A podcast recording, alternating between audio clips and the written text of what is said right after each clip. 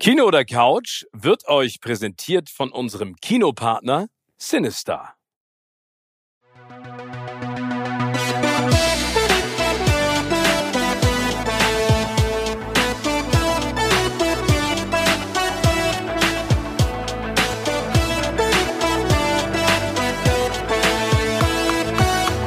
In meinem Podcast Kino oder Couch treffe ich jede Woche prominente Menschen aus den unterschiedlichsten Bereichen. Egal ob aus dem Sport, Musik, Kino, Serien oder Entertainment Business. Und gemeinsam sprechen wir über spannende Filme, Serien und das Leben. Und es wird die alles entscheidende Frage gestellt, Kino oder Couch.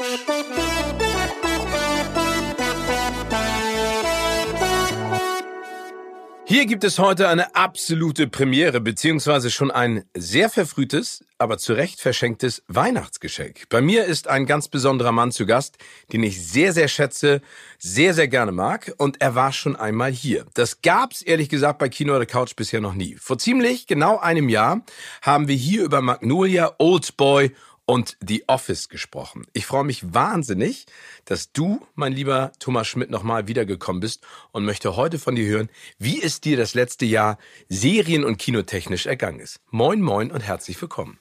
Hallo Steven, vielen Dank für die Einladung. Ich kann es selbst kaum fassen. Wir haben, glaube ich, das letzte Mal gesagt, dass uns das sehr viel Spaß gemacht hat.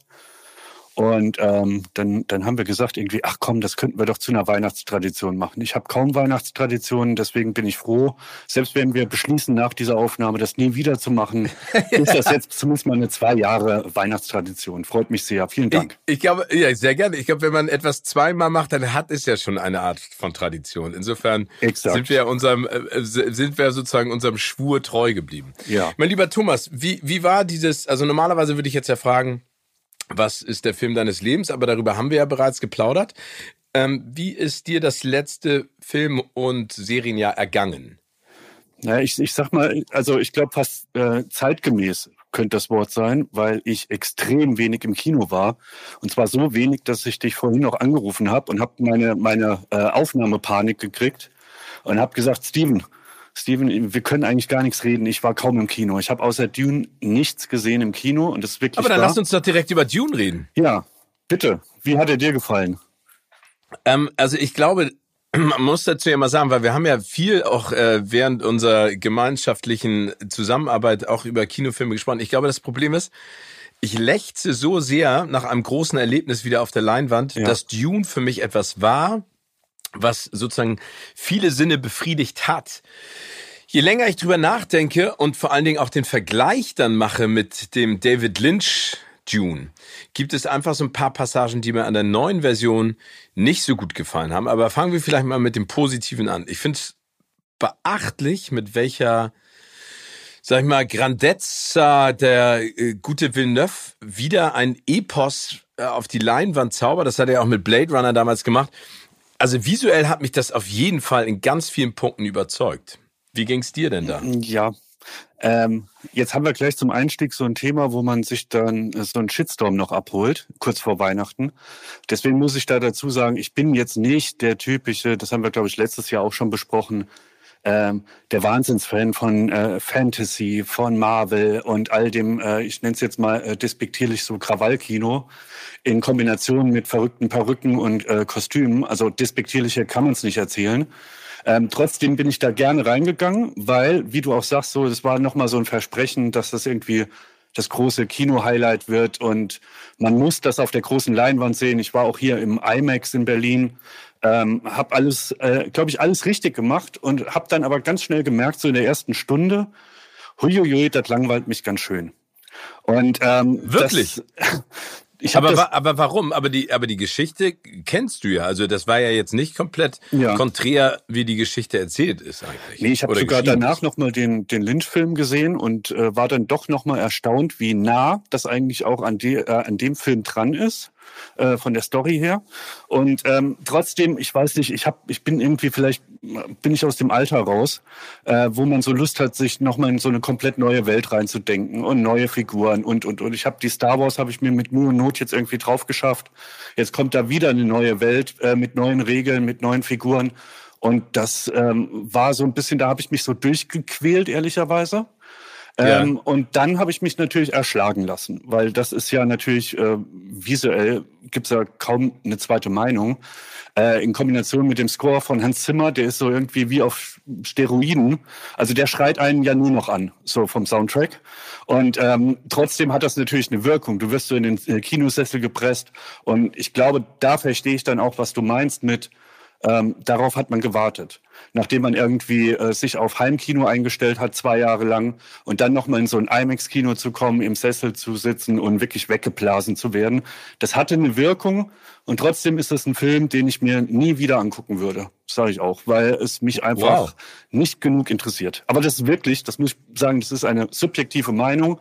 Das hat auch nichts mit ähm, äh, da werde ich dem Film wahrscheinlich auch nicht gerecht, aber ähm, es ist irgendwie, ich habe gemerkt, bei allen Schauwerten, die der bietet, mh, mm, ist man, glaube ich, mittlerweile so verwöhnt, auch was äh, dieses Bombast-Kino angeht, ähm, auch durch die Star Wars-Filme, durch, äh, keine Ahnung, reicht zurück bis Avatar, äh, wo man so denkt, naja, es ist jetzt nicht mal so der nächste Schritt, es ist einfach nur von allem mehr. Also alles noch lauter, noch äh, bombastischer, noch äh, weitere, epischere Aufnahmen. Ähm, es ist alles einfach nur nochmal draufgepackt, ohne dass es für mich irgendwas Überraschendes dabei gab. Ja, da, da stimme ich dir ehrlich gesagt zu. Also es gibt ein paar Punkte, wo ich denke, einfach in der Sekunde, da, da sind Chancen liegen geblieben. Also du hast ja eben gerade angesprochen, weil, weil du dann auch den 84er-Film nochmal sozusagen im Vergleich gesehen hast. Ich finde zum ja. Beispiel diese ganze Sequenz, wenn die Harkonnen das Königshaus der Atreides sozusagen einnehmen. Ne? Das fand ich jetzt in dem neuen Villeneuve-Film so semi, das war mir alles zu stylisch. Also das Problem, was ich so ein bisschen mit Dune hatte, ist, dass es Nummer eins war das für mich so ein Timothy Chalamet äh, Werbevideo fast am ja. Ende, weil du hast ihn immer in Zeitlupe gesehen, immer das Haar im Gesicht, immer so schweißgebadet, so Tränen, so ganz ruhig, dann vor allen Dingen so seine Wangenknochen. Ich meine, das ist ein unfassbar attraktiver junger Mann, ja. aber das war mir dann einfach zu viel von ihm und zu wenig von dem, was, was ja das Ursprungsbuch und was auch der Lynch-Film, finde ich, hatte. Ne? Dieses bösartige, auch aus äh, hier Stellan Skarsgård, der ja den, den Harkonnen spielt in, in der Ursprungsversion, fand ich den viel gruseliger, viel ekliger, viel abstoßender. Also ich kann das total verstehen. Ich, ich habe mich darauf gefreut. Ich bin ja, ich mag ja diese Welten. Also ich mag ja Dune, ich mag ja Star Wars. Ich kann davon auch nicht genug kriegen. Deswegen ist da bei mir vielleicht nicht automatisch so eine, ich sage da jetzt jetzt mal äh, zynisch überzogen, so eine Aversion dagegen, weil ich kann das verstehen, dass das, dass dieser Bombast manchmal die Unzulänglichkeiten eines Films auch so ein bisschen kaschieren soll. Mhm. Ähm, das hatte ich nicht unbedingt in diesem Fall äh, dieses Gefühl, aber ich, ich finde auch, er ist jetzt nicht das Meisterwerk, auf den jetzt alle gewartet haben, von dem auch viele sprechen. Nee, das ist es nicht, aber ich glaube, ähm, also du hast ja deine Verehrung für äh, Villeneuve schon irgendwie kundgetan. Und ähm, ich sag mal so, die, die, die Frühwerke würde ich das unterschreiben, aber ich habe mich auch bei Blade Runner, und jetzt kommt Shitstorm Teil 2, ähm, extrem gelangweilt. Und ein Kollege von mir, ähm, der nennt Dennis Villeneuve immer den Bohrlord, ein bisschen provokativ. Und ich kann verstehen, was er meint. Ich habe richtig, ich habe richtig aufgestöhnt, als man bei, äh, bei, bei äh, Blade Runner, äh, man hat so das Gefühl, ähm, er muss jeden Weg zeigen, er muss jeden Umweg gehen, er muss irgendwie, man sieht zehn Minuten lang, wie ähm, wie wie äh, der der äh, die Hauptfigur irgendwie ein Treppenhaus hochläuft und es regnet in das Treppenhaus rein und das Licht äh, spiegelt sich im Regen und das sieht man zehn Minuten lang, wie er da hochlatscht und dann oben äh, noch mal eine Viertelstunde kriegst du nachgereicht, wie er einfach zu Abend isst und das sieht alles natürlich super aus, ist äh, bombastisch äh, inszeniert, aber es ist auch irgendwie so ein bisschen, da schwingt so, ein, so eine leichte Arroganz mit so, äh, ich schere mich nicht um so Kleinigkeiten wie äh, eine, eine fortschreitende Handlung. Und das hat mich so ein bisschen sauer gemacht schon bei äh, Blade Runner. Und äh, bei Dune ging's mir ging's mir so in der ersten Hälfte. Aber um Gottes Willen, ich bin mir dessen bewusst, wie viel äh, wie sehr ich mich gerade in die Nesseln setze. Vor allem, weil nee, ich auch das, nein, das Buch das nie gelesen habe und ähm, wirklich da als Amateur draufschaue und einfach gesagt habe, ja, bombastisch, ja, es ist das, weshalb man wieder ins Kino geht und ich habe das auch nicht bereut, den Kinobesuch. Ich würde auch nie sagen, der war richtig scheiße, aber ich würde mir kein zweites Mal angucken, weil vieles von dem, was einen daran fasziniert hat, man zu Hause auf der Couch ähm, einfach nicht geboten kriegt. Diese Größe wird sich da am Fernseher nicht übertragen. Und ich glaube, da ist schon die Frage beantwortet, Kino oder Couch. Bei Dune, ja, Kino. Ja, da hast du recht, aber ich, ich, finde, äh, also ich finde deine Meinung komplett nachvollziehbar und ich finde auch gar nicht, dass das eine oberflächliche, sag ich mal, also es ist immer eine subjektive Meinung, wenn du dir was anguckst, aber ich finde, du hast in vielen Punkten recht also Blade Runner 2049 hat nicht die Stärke des, des ersten Teils sozusagen. Dune hat vielleicht auch in einigen Teilen, und du, ich gebe dir da total recht, er zelebriert den Look eines Films mehr als das, was er früher gemacht hat, weil zum Beispiel Arrival ne, oder auch ja. Sicario sind ja Filme, die vor allen Dingen durch die Geschichte und durch diese diese dreckige Art äh, extrem überzeugen. Also bei Sicario, bei Arrival fand ich einfach die Idee der Kommunikation und vor allen Dingen dann auch natürlich die schauspielerische Leistung großartig, ne, von Amy Adams und auch von Jeremy Renner. Das hat mir total Ja, aber da, da hat das schon angefangen. Bei Arrival hat es ja? angefangen. Also Prisoners und ähm, Sicario und so, da gebe ich dir recht, die liebe ich auch. Und dann kam aber mit Arrival so bei mir das Gefühl auf, er will jetzt mit aller Macht sein Meisterwerk machen. Er will der neue Kubrick sein. Und ähm, das macht er vor allem durch exzessive Bilder, exzessive Musik und ähm, naja, ich sag jetzt mal, er nimmt sich die Zeit, die so ein Meisterwerk braucht. Denn der alte Kubrick hat das ja auch, äh, der hat ja auch drei Stunden 2001 gemacht. Ja, aber bist du ein riesen Kubrick-Fan? Ja. Ja? Ja. Also äh, 2001 ist auch für dich einer der, der besten Filme aller Zeiten?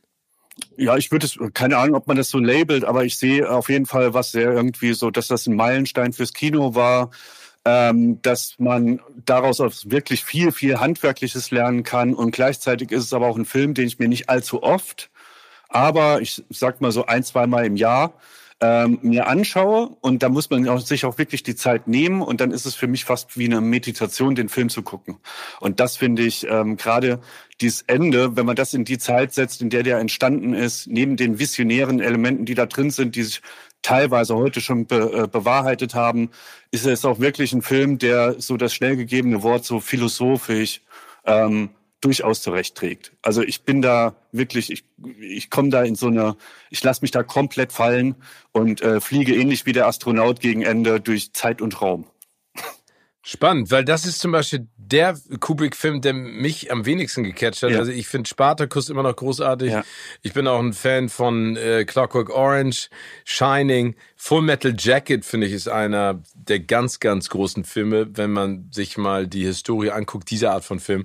Ja. Aber ich weiß, was du meinst. Also ich, ich glaube, das ist ja, ich habe da auch schon häufiger in diesem Podcast drüber gesprochen. Das ist so wie bei Jake Gyllenhaal. Ja. Ne? So ein bisschen wie, um den mal zu vergleichen mit Denis Villeneuve. Jake Gyllenhaal ist für mich ein sehr guter Schauspieler, aber der versucht so unfassbar verkrampft, habe ich immer gesagt, ähm, keine Ahnung, so, sozusagen die Ehrung zu bekommen. Ja. Äh, ein Oscar, Golden, nochmal Golden Globe, bessere Auszeichnung.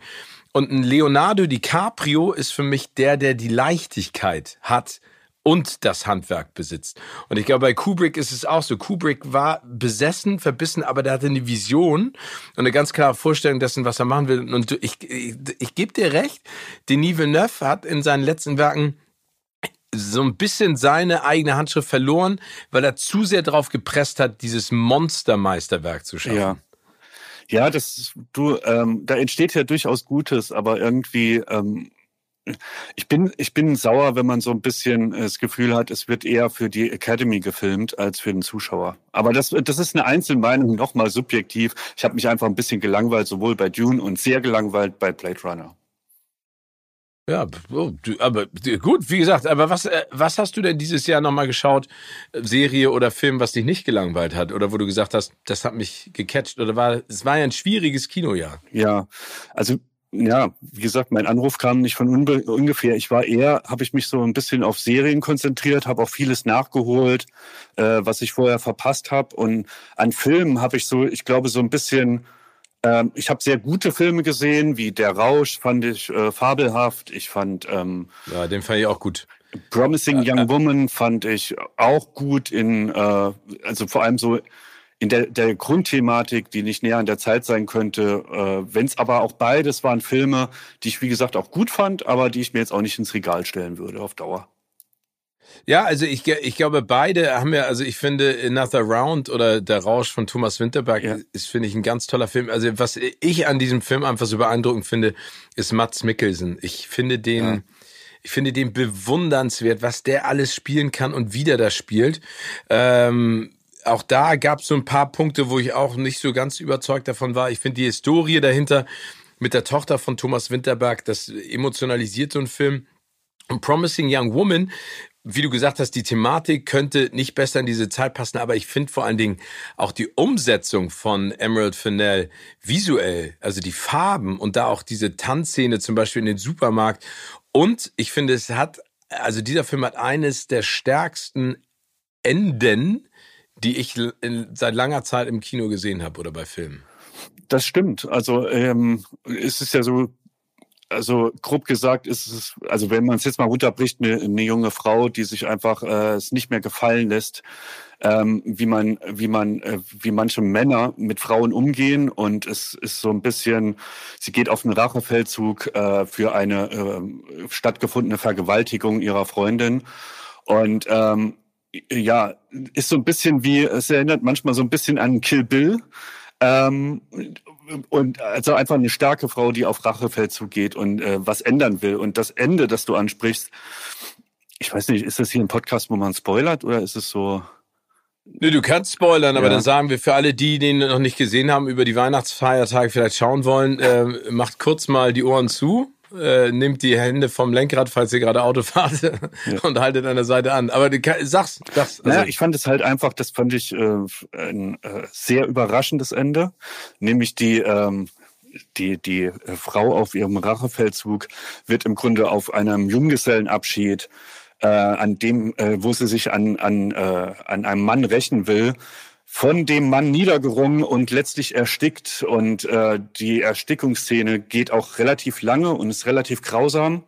Ähm, ist aber auch gleichzeitig, funktioniert es auch wahnsinnig als Bild, als, als eine Frau, die sich da irgendwie auflehnt und deren Stimme letztlich auch erstickt wird, wie, wie sie in Person. Und das ja. fand ich wahnsinnig, wahnsinnig radikal und gut. Ja, finde ich auch. Und vor allen Dingen, ich weiß nicht, wie es dir gegangen ist, als ich das Ende geguckt habe, als, als die, diese Erstickungsszene stattfindet, habe ich die ganze Zeit gedacht, es kann ja nicht das, e, also es kann ja nicht das Ende sein. Ja. Wie frustrierend ist dieses Ende?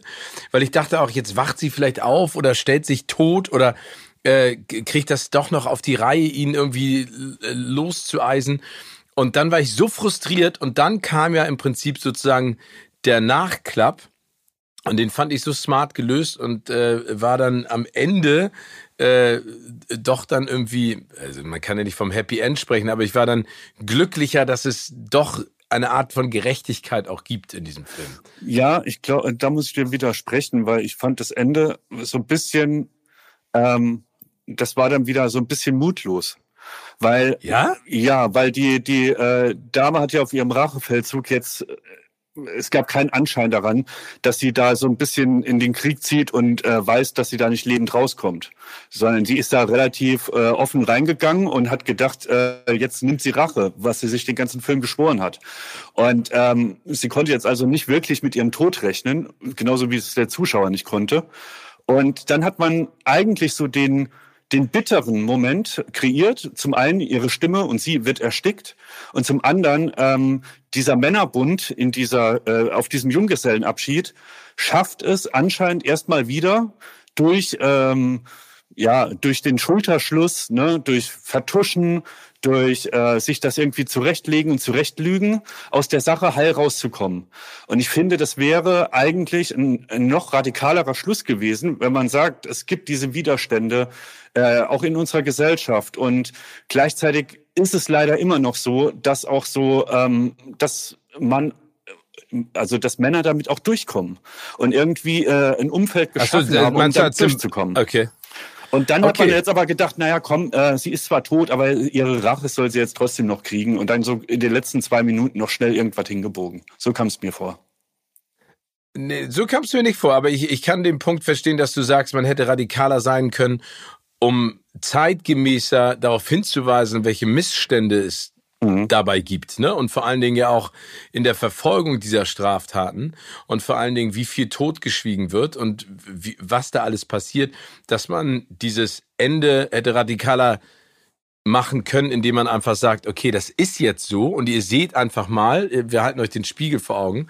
Aber ich fand es trotzdem, also für mich kam, mir kam es nicht so vor, als wenn da der Studio Executive oder die Frau an der Spitze eines Filmstudios angerufen hat und gesagt hat, nee, ganz im Ernst, das können wir nicht so stehen lassen, wir müssen da noch was reinbauen. Das glaube ich ehrlich gesagt auch nicht. Ich glaube einfach so, ähm, ja, vielleicht hat man sich nicht ganz getraut, ganz so deprimierend zu enden und irgendwie ähm, jetzt irgendwie keine Folgen für die Taten von den von den Herren da anzuwenden. Das ist das, ja, also äh, ich kann es verstehen, weshalb man es macht, aber äh, irgendwie war es so ein bisschen die Radikalität von den fünf Minuten davor äh, wieder so ein bisschen auf den Kopf gestellt. Okay. Am Ende gab es doch äh, die Rache mit anderen Mitteln. Das stimmt. Ja. Das stimmt. Also, wie gesagt, vielleicht ist das dann auch der, der Druck Hollywoods, dass man dann sagt, man muss da in irgendeiner Art und Weise dann doch anders rangehen. Du hast gesagt, du hast viele Serien geguckt und viel aufgeholt. Gibt es denn da was, was dir jetzt im vergangenen Jahr, also alt oder auch neuer, äh, aufgefallen ist, was du ins Herz geschlossen hast? Äh, ja, ich habe ähm, ich habe wirklich, das ist so die Abteilung, ich muss nachholen, was äh, worüber viel gesprochen wurde und auch teilweise schon ähm, mehrere Jahre äh, existiert und ich glaube, da so ein bisschen late to the party bin. Aber ich habe das jetzt eben in Corona-Zeit so aufgeholt und mich lange darum ähm, irgendwie gedrückt, es zu schauen. Kann ich auch gleich erzählen, warum. Aber es geht um äh, die Serie Fleabag. Auf mhm. Amazon kann man das, glaube ich, sich anschauen noch. Ähm, und ich habe immer gehört, äh, ist eins der britischen Meisterwerke, muss man sich anschauen. Ähm, es haben alle davon geschwärmt. Manche fanden es auch irgendwie anstrengend, haben es nach zwei Folgen ausgemacht, aber es war irgendwie ähm, groß im Gespräch. Und ähm, ich habe mich aber da immer drum gedrückt, weil ich alles, was ich so gehört habe, von wegen, ähm, es ist ein exzessiver, äh, eine exzessive Benutzung der vierten Wand, also was man ich weiß nicht, ich habe das, das erste Mal, glaube ich, so bei High Fidelity damals gesehen, dass, dass die Figur mit dem Zuschauer in, äh, in Interaktion tritt, quasi in die Kamera spricht. Man kennt das jetzt besonders auch von House of Cards, da wurde es auch äh, sehr exzessiv angewandt. Aber, genau, Adam McKay hat es ja auch in der letzten Zeit gemacht. Genau, das äh, taucht immer wieder auf. Ja. Und dementsprechend habe ich da gedacht, ja gut, da, das ist halt... Ähm, das ist eine kleine britische Serie, äh, die wahrscheinlich alles sehr gut ist, aber für mich nicht so zwingend. Und ähm, ja, ist irgendwie, wird ganz witzig sein, schaust du dir irgendwann mal an. Das habe ich jetzt gemacht und ähm, ja, also du kannst dir denken, ich war, äh, ich war hin und weg. Ähm, ich konnte die, die Genialität dieser Serie überhaupt nicht begreifen und fassen. Und ähm, da weiß man gar nicht, wo man anfangen soll. Also ähm, es ist jetzt weniger, es ist jetzt keine Serie, die so über ihre Story komplett funktioniert und einen wegbläst. Also es geht im Grunde um eine äh, um eine junge Frau in London, hat sie einen schlecht laufenden, äh, ich glaube, Keksladen oder irgendwie so ein Café. Ähm, und sie betrauert den Tod ihrer Freundin, die um ähm, Aufmerksamkeit äh, für eine verflossene Liebe zu bekommen, ähm, sie einen Unfall provoziert hat, bei dem sie gestorben ist.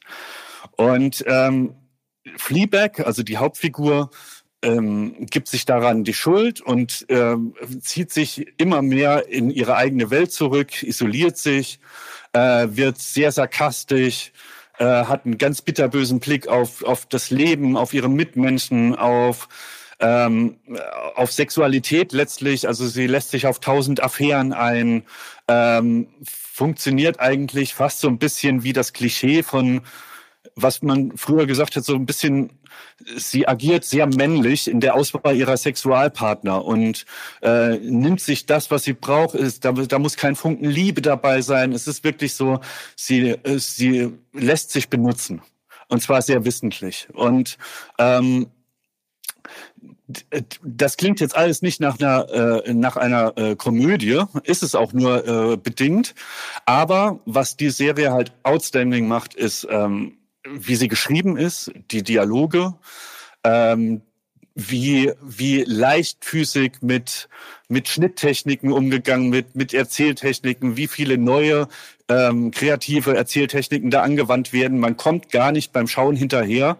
Ich sag mal, in jeder Minute passieren drei, vier Sachen, die so wahnsinnig gut geschrieben sind, die ich so selten gesehen habe und das über die Länge von zwei Staffeln. Ähm, ohne einen Abfall. Das habe ich wirklich, konnte es gar nicht fassen, als ich das gesehen habe. Dass mich auch eine Serie, und es ist jetzt keine Serie, die wahnsinnig viel gekostet hat. Das ist eine Serie, die könnte man theoretisch auch mit den Mitteln äh, machen, die äh, einer deutschen Serie zur Verfügung, äh, eine deutsche Serie zur Verfügung hat.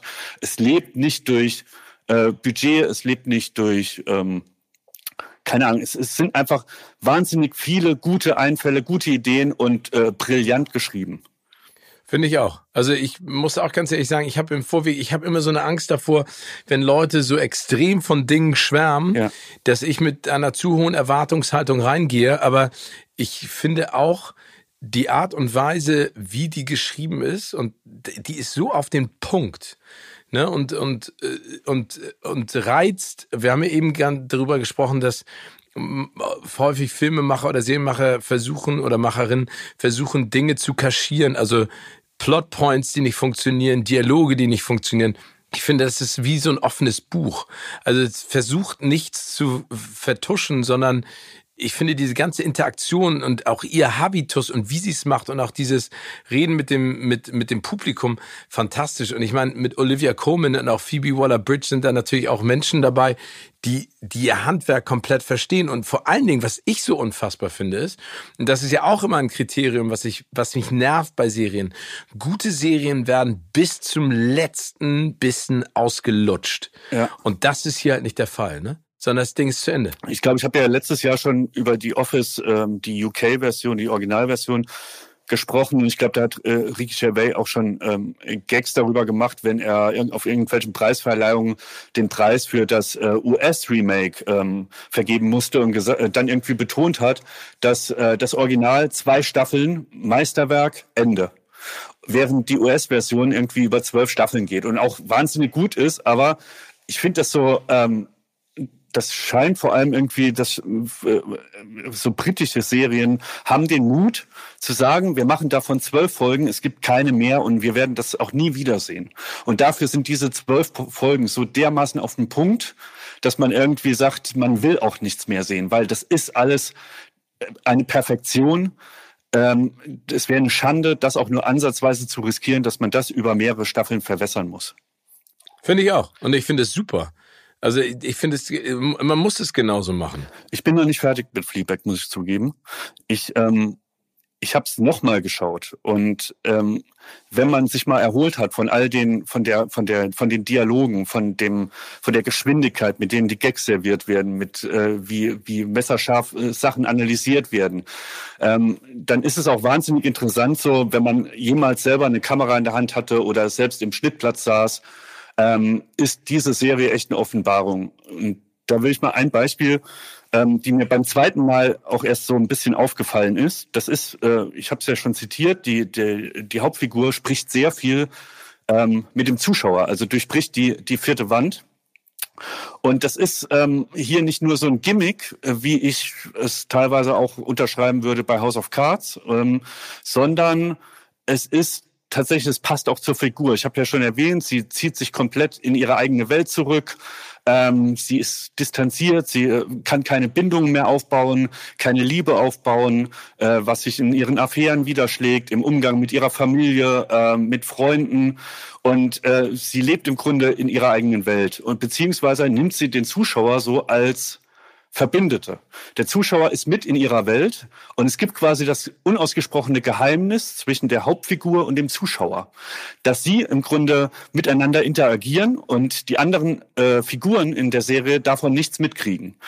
Und das heißt zum Beispiel, sie kommentiert während einem Dialog, ich spinne jetzt rum, aber ähm, sie kommentiert dann den Haarschnitt äh, von der Affäre oder wie der Satz gemeint ist, den sie gerade ausgesprochen hat und nimmt immer so den Zuschauer fast gefangen ähm, äh, zwinkert ihm auch einfach mal nur zu und mit, äh, weil das so exzessiv eingesetzt wird, fast wirklich in jedem Dialog gibt es eine Szene, wo kurz sich an den Zuschauer gewandt wird. Aber das ist irgendwann so gelernt, dass es auch schon reicht äh, bei der Figur ähm, nur ein Fil äh, da reicht ein Blick über die Schulter Richtung Zuschauer und man weiß sofort, was sie meint. Und das ist was, was man hat eigentlich mit langjährigen Freunden. Also, oder ich habe das auch so mit Klaas, wo wir uns öfter mal gesagt haben, es reicht beim Dreh im Grunde, der muss mich kurz angucken, ich weiß, was gemeint ist. Ähm, das kenne ich wirklich nur so von lang, langjährigen Freunden. Und das schafft die Figur und die Serie mit dem Zuschauer, ähm, da so eine äh, Verbindung zu schaffen. Und dann kommt was, was mir wirklich auch beim Erzählen noch Gänsehaut bereitet. Ähm, die Figur lernt eine ähm, sie lernt jemanden kennen, einen Priester, in den sie sich verliebt. Und das passt überhaupt nicht in ihr Konzept von sehr, ähm, ja, also äh, auf ihre Weltsicht, wo sie eigentlich an die Liebe nicht mehr glaubt, an, äh, an ja, die Kommunikation ist eher lästig, äh, einfache Affären. Ähm, äh, und auf einmal lernt sie jemand kennen, und das ist das Geile.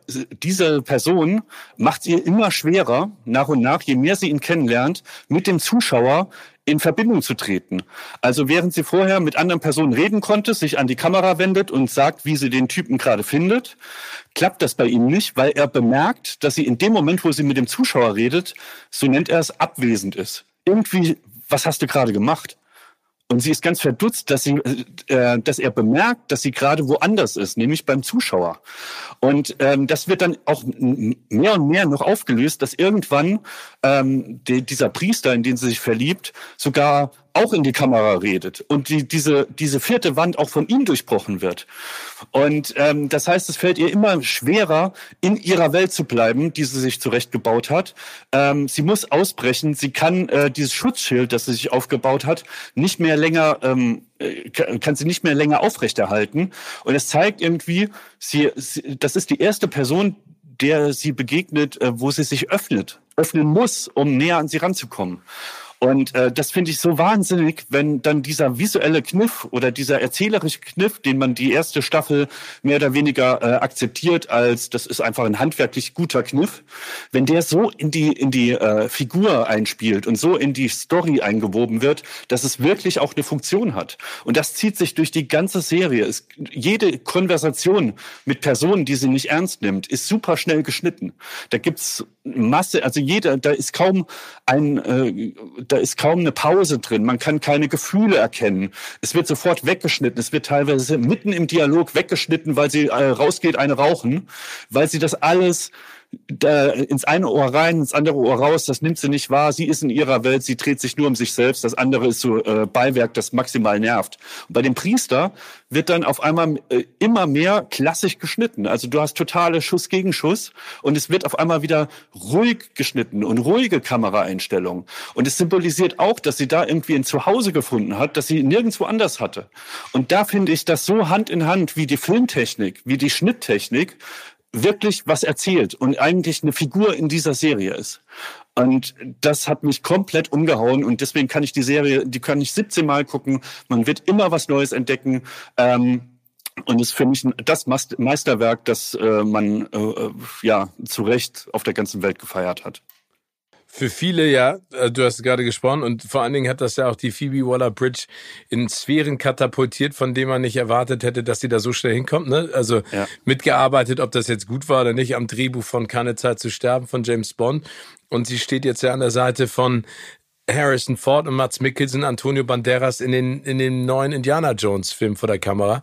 Also toll und äh, Chapeau. Also ich finde es auch, ich finde es beeindruckend. Aber so wie du es gerade beschrieben hast, werde ich mir die Serie jetzt über die Feiertage noch ein zweites Mal anschauen, weil ich jetzt noch mal auch mit dem Gedankensprung, den du da gerade hattest und was du erzählt hast mit dem Durchbrechen der vierten Wand und wie das visuell umgesetzt wurde, noch mal genau unter die Lupe nehme. Aber sind solche Serien, weil äh, du weißt, wie sehr ich dich als Mensch schätze, aber ich, wie sehr ich einfach auch die Firma und das, was ihr zaubert, schätze. Sind das Inspirationen auch, und darüber haben wir letztes Mal auch ein bisschen gesprochen, die dein Denken, was Unterhaltungsfernsehen angeht, noch weiter verändern und für dich auch sozusagen eine Challenge sind, das vielleicht auch in dem non-fiktionalen Bereich umzusetzen?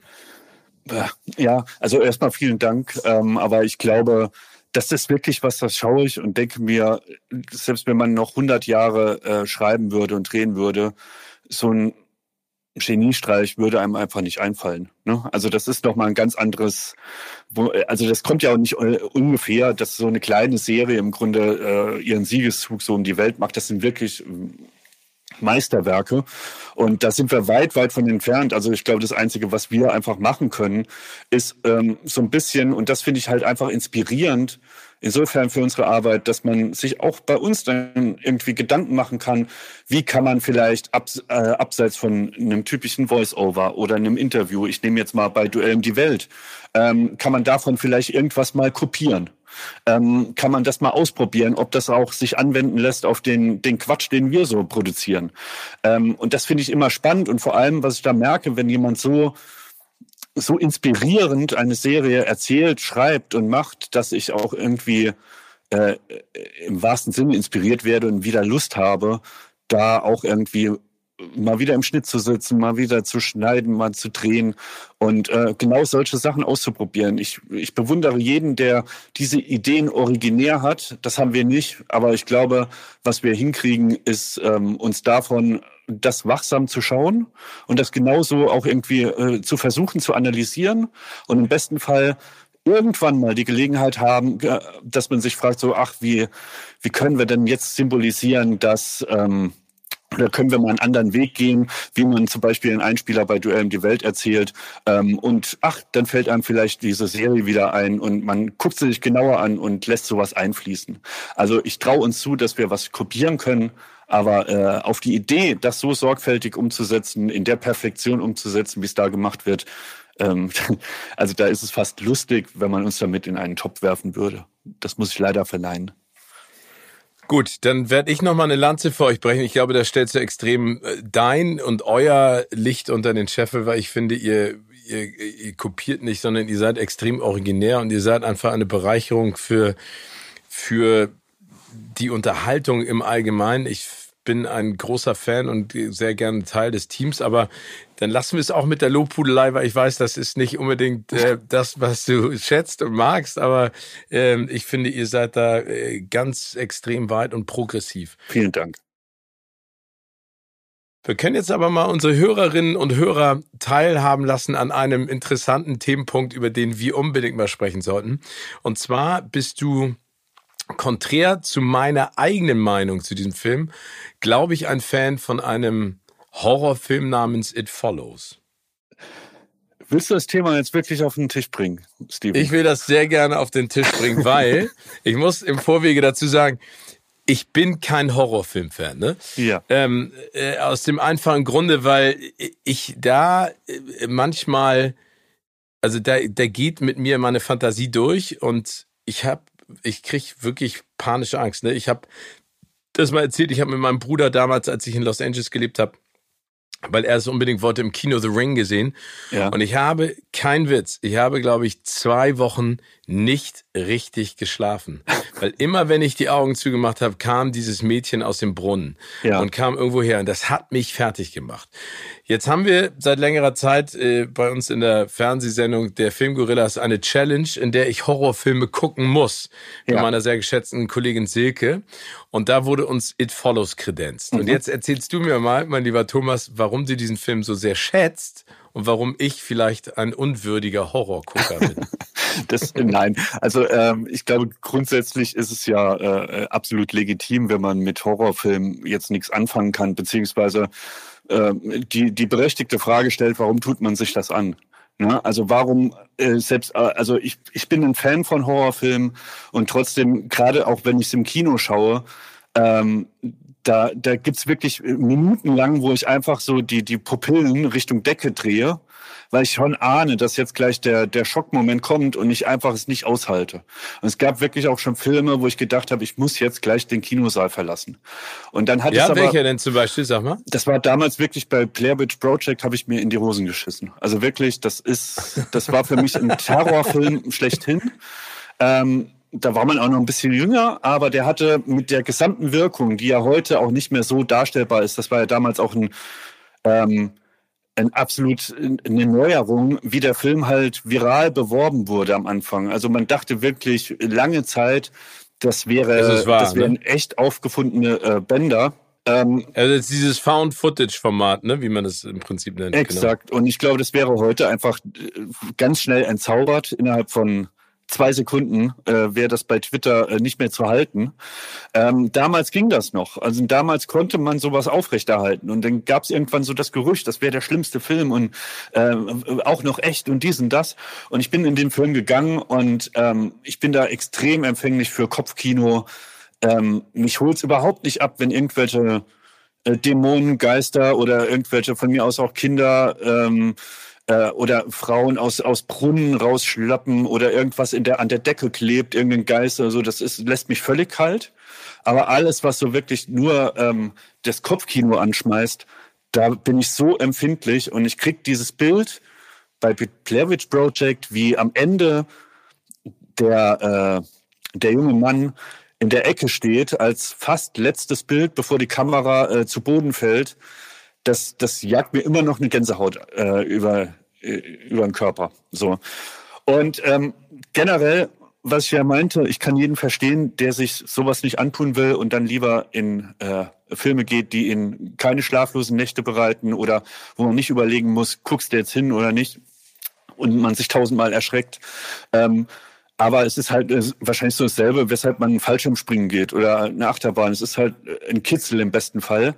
Und ich mag das dann äh, leider doch viel zu oft.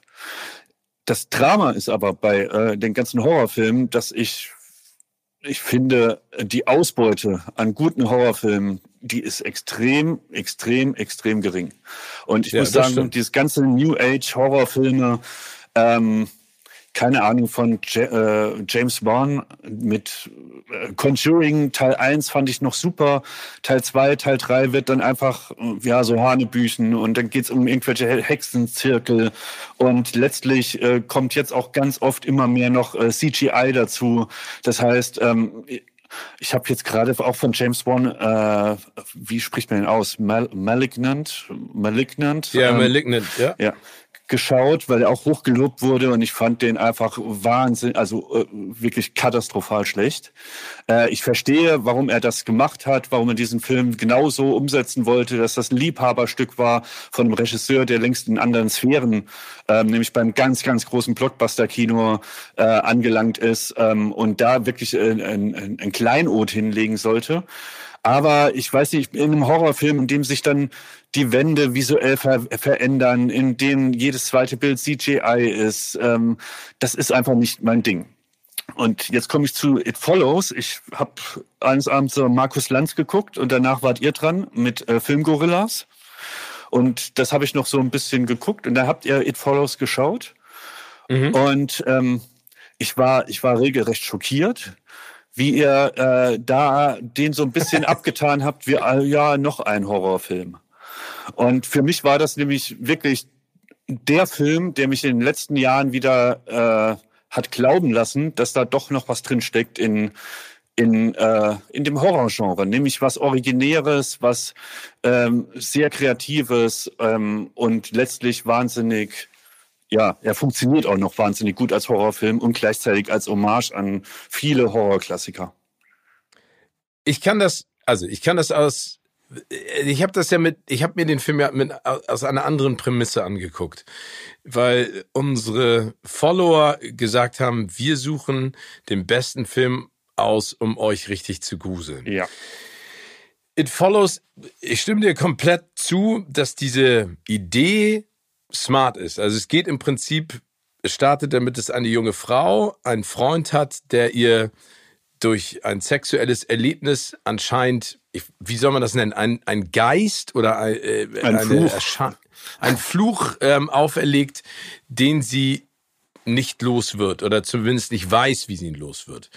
Und das fand ich auch spannend. Ich fand auch spannend, dass, dass dieser, dass dieser Fluch sozusagen sich unterschiedlich visualisiert. Ne? Also das ist ja, ja, nicht immer ein und dieselbe Figur und vor allen Dingen auch die Idee, dass dieser Fluch sich langsam bewegt. Das, was ja irgendwann dann bei Zombies zum Beispiel diese schnellen Bewegungen wurde. Ne? Also früher waren Zombies langsam, mhm. da waren sie nicht so furchterregend und jetzt sind sie auf einmal blitzschnell und jetzt muss man aufpassen. Finde ich es da gerade gut, dass dieser Geist nicht so oder dieser Fluch nicht so schnell ist, dass, ähm, dass du nichts machen kannst, sondern dass er sich so schleppend verfolgt.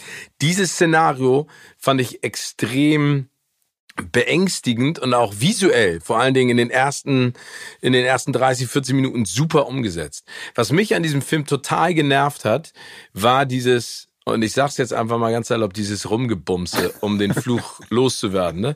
Das war mir dann am Ende einfach irgendwie ein Ticken zu flach, ne? Dann äh, flieht sie ans Strand und sieht diese Jungs da auf dem Boot und dann gibt's einen Cut und du weißt, sie ist da einmal raufgegangen, um den Fluch loszuwerden. Das hat mir also ich fand diese Schreckmomente gut, aber es ist ja ursprünglich, also die Idee ähm, ist ja ursprünglich ein Kurzfilm gewesen. Ja. Und ich glaube, als Kurzfilm funktioniert das besser als, sag ich mal, als, als, als Spielfilm. Also, dass der David Robert Mitchell sicherlich eine gute Idee hatte, äh, spreche ich ihm gar nicht ab. Aber ich, ich weiß nicht, also für mich hat es sich nicht die volle Länge getragen. Ah, also du hast gerade gesagt, er hatte eine gute Idee, ne? Und, und da, ja. da sind wir wieder bei dem Punkt, den ich da äh, anmahnen muss, weil das ist, also ich gebe dir recht, ne? Wenn man die Story sich auf dem Papier anschaut, ist die halt wirklich grauenvoll. Also man muss sich das mal über, überlegen, wie bescheuert es ist, dass irgendwie eine junge Frau hat Sex mit einem, äh, ja, mit einem jungen Mann und er offenbart ihr danach, ich habe dir jetzt äh, einen Fluch, äh, durch diesen äh, Akt der Liebe habe ich dir einen Fluch zukommen lassen. Und ähm, du wirst jetzt verfolgt werden von einer Person, ähm, die du entweder kennst, also das kann, der kann aussehen wie dein Vater, wie deine Schwester, wie deine Freundin oder wie eine unbekannte Person. Und der wird auf dich zukommen und wenn er dich kriegt, bist du tot. Und du musst, genau. um diesen Fluch loszuwerden, musst du ihn per ja, per Sex. Äh, Sex musst du ihn weitergeben an jemand anderes. Und ähm, alle Leute, die nicht von diesem Fluch betroffen sind, sehen die Person, die dich da verfolgt, auch nicht, werden das auch nicht sehen. Das ist die Prämisse. Das genau. wird dir aufgetischt. Und da muss man natürlich erstmal hart schlucken. Ne? Aber das, das Gute finde ich, das, und davon gibt's mittlerweile viel zu wenig.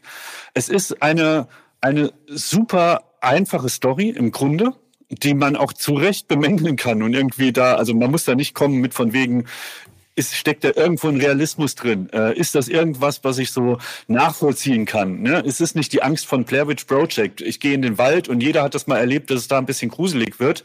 Es bleibt irgendwie, auch wenn es übernatürlich wird etc., ist es sehr nah dran an der Wirklichkeit. Und das ist dieser Film, das kann man ihm beim besten Willen nicht zu, äh, zugestehen. Ne? Und ähm, ich finde es dann aber gut, dass der Film sagt, ja, das ist unsere Handlung. Und wir bauen und wir Grunde, durch. Wir geben ihnen nur ein, ein, das ist ein Werkzeugkoffer. Wir bauen eine Welt auf, die wir behaupten, das sind die Regeln in dieser Welt, die, die ich gerade skizziert habe. Und dann geben wir uns mal richtig Mühe, wie man mit diesen Regeln, mit diesem Werkzeugkoffer den maximalen Terror und die maximale Angst umsetzen kann und das gleichzeitig ähm, auch äh, äh, äh, filmerisch oder filmerisch sagt man nicht, aber ähm, das einfach so umsetzt, so genau und so perfekt umsetzt, äh, dass man da wirklich so die Lust daran spürt, ähm, wie man Horrorfilm neu erzählen kann. Und ich glaube, das Problem, das sich da das du damit hast, ist eine Herangehensweise, die sehr zu, viel zu sehr auf die Story ausgelegt ist. Die Story, da würde, also die ist Quatsch. Punkt. Und das ist aber, die ist auch Quatsch bei Halloween. Also da ist irgendwie. Ja, natürlich. Ne? So, und das ist, finde ich aber gerade, das finde ich so die eindrucksvollsten Sachen, äh, die eindrucksvollsten Horrorfilme sind, du gehst in den Wald, da ist, ist eine Hexe. Du bist in einem Raumschiff, da ist ein, äh, ein Alien, ist in diesem Raumschiff. Du hast irgendwie diesen bescheuerten Fluch, der, ähm, wo dich irgendwelche Leute verfolgen das reicht völlig aus. Und ab da geht's nur noch um, wie wird es umgesetzt. Und ähm, das in Kombination mit der Hommage, die dieser Film macht an ganz viele Horrorlegenden, wie gerade schon angesprochen, John Carpenter, Halloween und ähm, in Teilen finde ich auch so ein bisschen diese so die Amplin-Film. Also es hat mich so ein bisschen erinnert an diese ähm, ja teilweise auch an Stand by Me, so so, ähm, so Jugendfilme von Stephen King, in denen der Horror auch reinzieht, die Erwachsenen eigentlich gar keine Rolle spielen. Das ist hier auch in It Follows so. Ich glaube, Erwachsene werden permanent werden so die Köpfe abgeschnitten äh, von der Kamera. Die sind völlig nutzlos. Die Kinder sind auf, also die Jugendlichen sind mit dem Problem des Fluchs auf sich allein gestellt. Und ähm, dann beginnt, wenn man das halt mal irgendwie so alles akzeptiert hat, was der Film will und was er nicht will. Nämlich nicht eine besonders clevere, pfiffige Handlung erzählen, die jetzt irgendwie ganz äh, logisch aufgebaut ist. Aber was der, was der schafft, ist es halt, ähm, über die Kamera einen Schrecken zu, zu machen und es ja, einen Schrecken zu zaubern und gleichzeitig dem Zuschauer auch dieses Handwerkszeug in die Hand zu geben und diese Regeln, die der Film selber aufstellt, auf die Probe zu stellen. Ich will so ein Beispiel ähm, es ist gleich die Anfangssequenz ist, äh, man hat eine Kamera, die dreht sich im 360 Grad äh, in einer Vorstadtidylle, menschenleer. Und ähm, es geht eine Tür auf und eine leicht bekleidete Frau rennt auf die Straße. Ähm, die Kamera ist super weitwinklig. Man sieht also nicht nur einen kleinen Ausschnitt des Bildes, sondern man sieht im Grunde, man hat einen großen Überblick.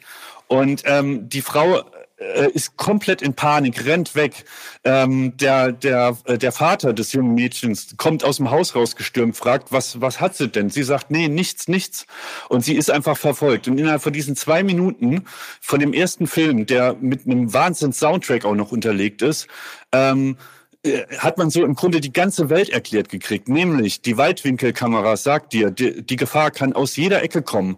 Und ich finde, ja. der, der Moment, ist so geil. Man hat im Grunde auch den ganzen Film über nur Schnitt, Gegenschnitt, also auf den Protagonist, der gerade Angst hat, und dann den Gegenschnitt, was der Protagonist sieht. Und äh, der Film erlaubt sich kaum Kameraeinstellungen, in denen der Raum etabliert wird, wie man es klassisch kennt. Aha, da ist die Tür, da ist äh, irgendwie die Person X, da ist die Person Y. Es gibt diesen Überblick nicht.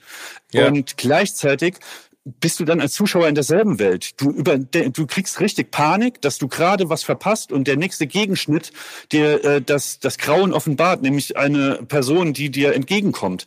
Und das baut eine Paranoia auf, die wirklich durch die Erzähltechnik, durch die, die Schnitt- und Kameratechnik vor allem gesteuert wird. Und das finde ich wahnsinnig, äh, wahnsinnig gut.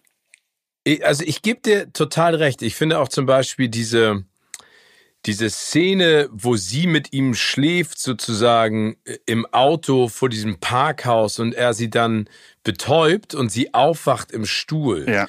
und er dann panisch um sie rumläuft und du immer mit ihm mitgehst mit der Kamera und auf einmal sozusagen dieser Fluch dann reinkommt in Gestalt dieser nackten Frau, finde ich auch total spannend gelöst. Ja, also das, das ist wirklich sehr gut gemacht. Ich glaube, das Problem ist, und da, da ist meine Herangehensweise halt anders gewesen. Du hast ihn geguckt aus einer Neugierde an neuen Stoff, ne? Also ja. weil du davon gehört hast und warst begeistert davon, dass es eine Idee gibt, egal wie doof sie ist. Das ist ja im Film ganz häufig so. Deswegen gibt es ja auch das Genre Fantasy, das Genre Science Fiction, das vielleicht angelehnt ist mit Bezügen zur Realität, aber ja trotzdem äh, ganz viel äh, Kreativität ja auch äh, andeutet. Und das Horrorgenre ist ja nichts anderes. Das spielt ja mit Urängsten, aber in einer neuen Art und Weise. Ich habe den Film natürlich gesehen aus der Perspektive ich mag keine Horrorfilme. Die Community will, dass ich mich grusel und ich versuche für mich zu negieren, warum ich das gruselig finden sollte. Mhm. Weißt du, was ich meine? Also ich habe meine Prämisse ist ja, ich will mich nicht gruseln. Deswegen versuche ich es immer zu legitimieren und brech's dann vielleicht runter auf die Story und sag dann, ja, dieses ganze Sex haben, damit der Fluch übertragen wird, was für ein Quatsch, damit ja. ich mir das schön reden kann. Ja.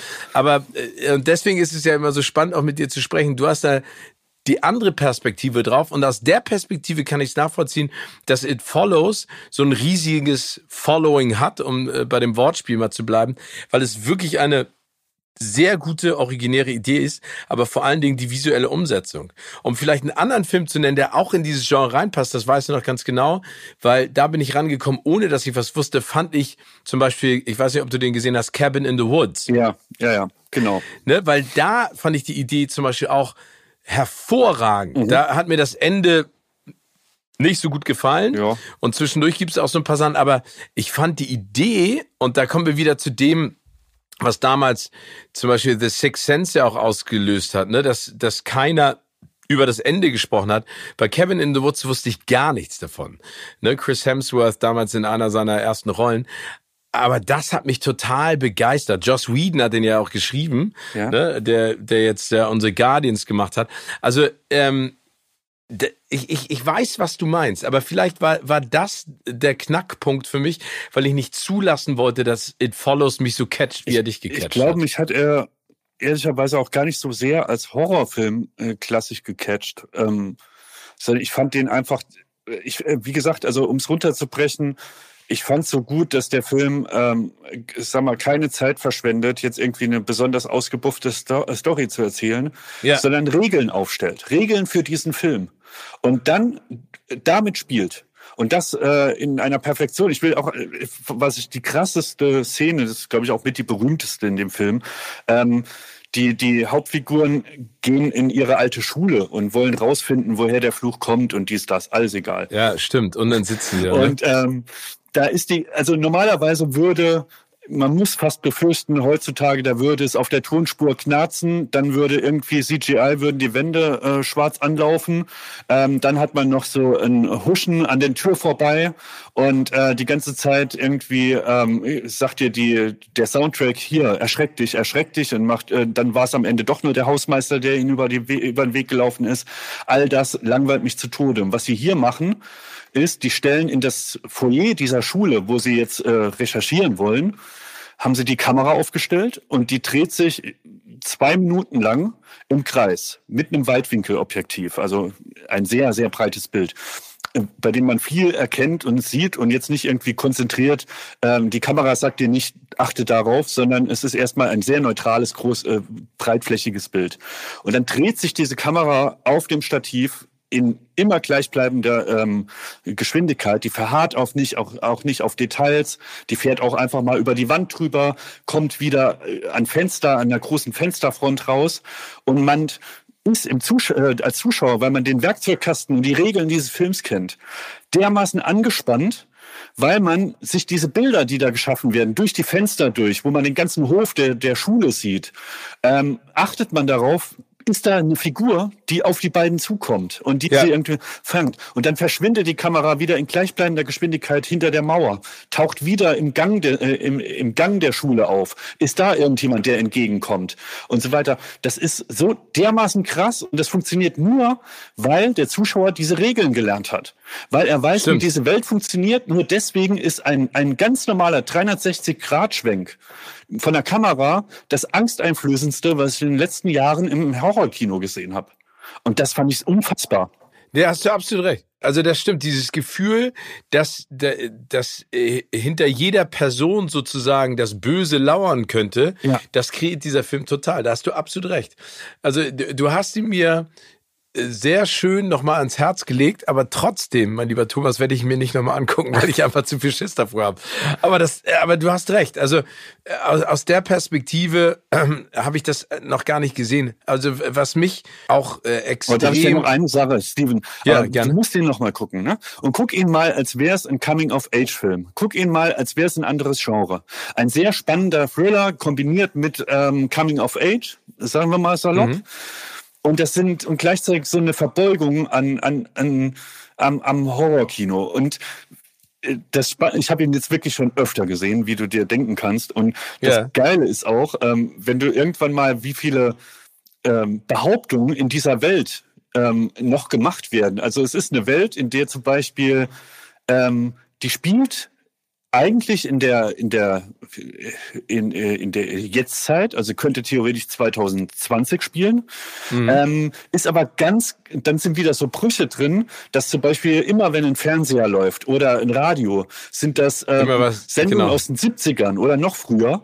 Ähm, ja, der alte King Kong läuft da, glaube genau, ich. Genau, genau. Und auch selbst Radiomeldungen von, sind von früher.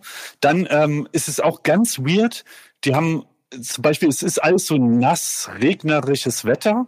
Gleichzeitig laufen alle Leute rum, als wäre es Hochsommer.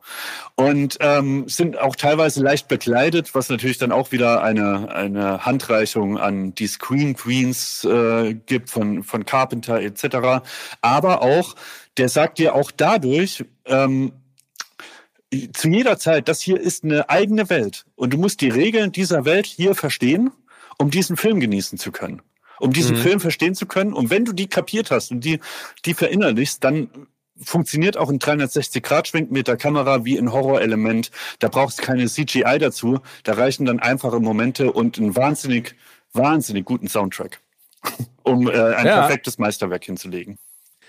Ja, also ich glaube, du, du hast da was, also ich glaube, deswegen ist der Film vielleicht auch so stark und auch so erfolgreich, weil er hat eine, eine absurde Idee so geradlinig durchzieht und erzählt und ja. vor allen Dingen es nicht versucht zu übertünchen mit schlechten CGI-Effekten, sondern, und das ist ja, glaube ich, das Geschickteste, wenn ein Horrorfilm es schafft, dass dein eigener Kopf so mitgeht, dass du auf einmal ab äh, Minute zehn denkst, oh Gott, da könnte der Fluch hinterstecken hinter dieser Person, äh, wie in dieser Geschichte in der Highschool. Aber auch, wenn sie ihn dann treffen, der sozusagen den Fluch übertragen hat, äh, und die sitzen auf der Wiese und er diese Panikattacken kriegt, weil irgendjemand von hinten über die Wiese auf sie zukommt. Ja, ne? ja. Ähm, also das, ja, das ist schon mal, ja, hast du recht. Also ähm, äh, Chapeau, Thomas, das hast du sehr gut verkauft. Trotzdem weiß ich noch nicht, ob ich mir angucke. Aber du hast gerade gesagt, du hast ihn mehrmals geguckt. Wir haben letztes Jahr über Magnolia gesprochen, ja. den du ja auch äh, circa dreimal im Jahr, hast du gesagt, schaust. Ja. Hast du das dieses Jahr auch gemacht? Äh, nee, ich habe äh, dadurch, dass wir so lange darüber gesprochen haben, das letzte Mal habe ich dieses Jahr ausgesetzt. Ah, okay, um ja. sozusagen jungfräulich dann die, die nochmal anzugucken nächstes Jahr. Ja, also den kann ich wirklich mitsprechen. So. Und ja, das also ist, ich habe ihn mir ja direkt angeguckt, nachdem wir drüber gesprochen Ach, haben. Ja. Und äh, ich kann nur sagen, es hat mir nach dem drüber reden noch mehr Spaß gemacht, ihn zu gucken, weil das auch so ein Film ist, wie It Follows.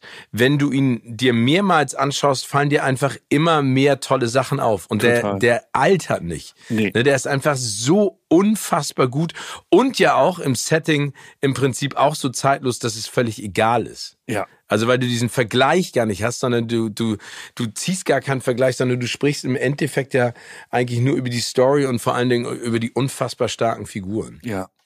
Ja, und die große Kunst von Paul Thomas Anderson, ne? muss man ja, ja.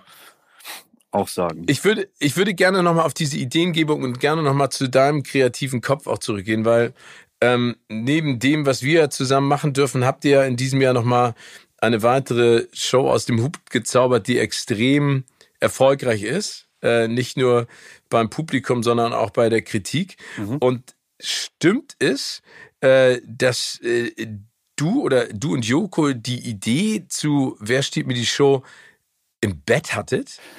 Äh, nee, stimmt nicht. Nee? nee? Also woher kam die Idee, woher kam die Inspiration? Ist das eine Idee, die bei euch entstanden ist oder die sozusagen im Team entwickelt worden ist? Nee, also ähm, wir waren auf der wir waren auf der Suche und das fast ja über ein Jahr lang äh, nach einer neuen Show für Joko und ähm, das war irgendwie, zum einen haben wir mit Duell um die Welt, haben wir eine Show, wo man, äh, sag mal, ausgesorgt hat, was so Matzdrehs angeht, also Einspielerdrehen, sehr aufwendig. Ähm, Gerade auch in, in der, in der Pandemiezeit äh, wurde es jetzt auch nicht einfacher. Und wir haben uns eigentlich gesagt, so wir würden gerne für Joko eine äh, große Studioshow entwickeln, wo es jetzt einfach nicht so sehr darauf ankommt, dass man ein halbes Jahr um die Welt reisen muss oder im Vergleich auch zu Late Night Berlin, wo man jetzt irgendwie ähm, auf was Tagesaktuelles eingehen muss oder auch einfach ganz viel dreht, sondern wir wollten eine klassische Studioshow. Und Joko kam mit der Idee auf uns, dass er gerne ein Quiz machen würde. Und das war für uns ehrlich gesagt so der absolute, die absolute Horrorvorstellung.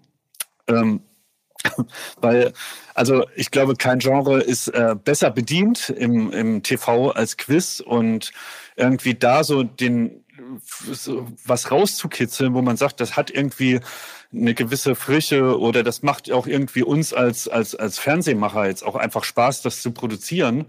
Ähm, das haben wir jetzt im ersten Moment da überhaupt nicht drin gesehen, sondern das ist für mich ja, das, hat, das tut man vielleicht auch mal schnell ab, so ein bisschen. Das ist so ein Formatfernsehen. Äh, am Vorabend wird rumgequist oder der Günther Jauch macht das seit 25 Jahren in Perfektion. Was brauchst da uns noch, die jetzt auch auf einmal da die Quizfragen rausholen und äh, Promis antworten lassen?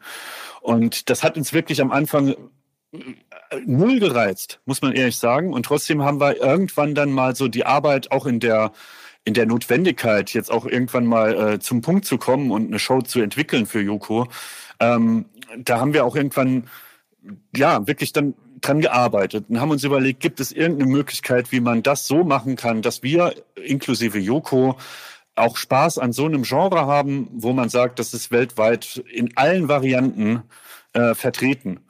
Und ähm, ich glaube, da hat keiner jetzt damit gerechnet oder ob uns das jetzt gelungen ist, das äh, das muss ich nicht entscheiden. Ich kann nur insofern entscheiden, dass die Show, die dabei rausgekommen ist, eine ist, die uns wahnsinnig fordert.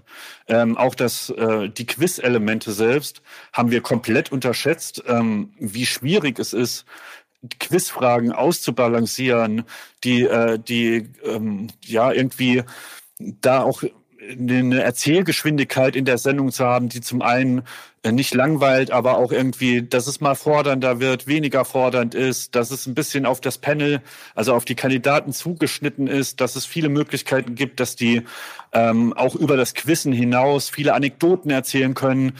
Ähm, das waren dann schnell Herausforderungen, wo wir gemerkt haben, wir haben das Genre unterschätzt und da waren wir noch nicht an einem Punkt, wo wir gesagt haben, das hat jetzt irgendwas Neues, sondern ich glaube, selbst wenn wir jetzt irgendwie Wer wird Millionär machen würden, ähm, dann würden wir ganz schnell an, an, Grenzen stoßen. Da muss man auch sagen, Hut ab an die, die das seit 20 Jahren machen und das ja. immer so hinkriegen, dass das nach wie vor gerne geguckt wird und absolut zu Recht ein Fernsehklassiker geworden ist. Ja, und irgendwie, wir haben uns dann, äh, haben halt irgendwie wirklich wochenlang darüber nachgedacht, uns auch ganz viele Quizshows aus aller Welt äh, zukommen lassen und die geguckt und irgendwie nach einer Inspiration gesucht. Und ähm, das erste, was uns dann aufgefallen ist, war, dass es halt alle Quizshows auf der ganzen Welt haben eine Sache gemeinsam, nämlich dass ähm, der Moderator immer ein fast so allwissender, neutraler, äh, im wahrsten Sinne des Wortes Moderator ist. Ähm, ja. Das heißt, der ist, der hält zu niemanden in dem Sinne, sondern der, der ist der Neutralität verpflichtet, fast wie ein Schiedsrichter. Der klärt dann auf, äh, der gibt Hintergrundinfos zu den Antworten. Äh, deswegen ist, glaube ich, auch dieses, dieses Verständnis, dass Günther Jauch äh, müsste der schlauste Mensch Deutschlands sein. Vielleicht ja, ist das in jeder Umfrage. Ja. Aber ja. das liegt natürlich auch an dieser Rolle, dass er im Grunde äh, die, die Wissensinfos noch zu den Antworten gibt das liegt in, die, in dem, äh, ja, im Wesen jedes Quizmoderators weltweit in allen Formaten.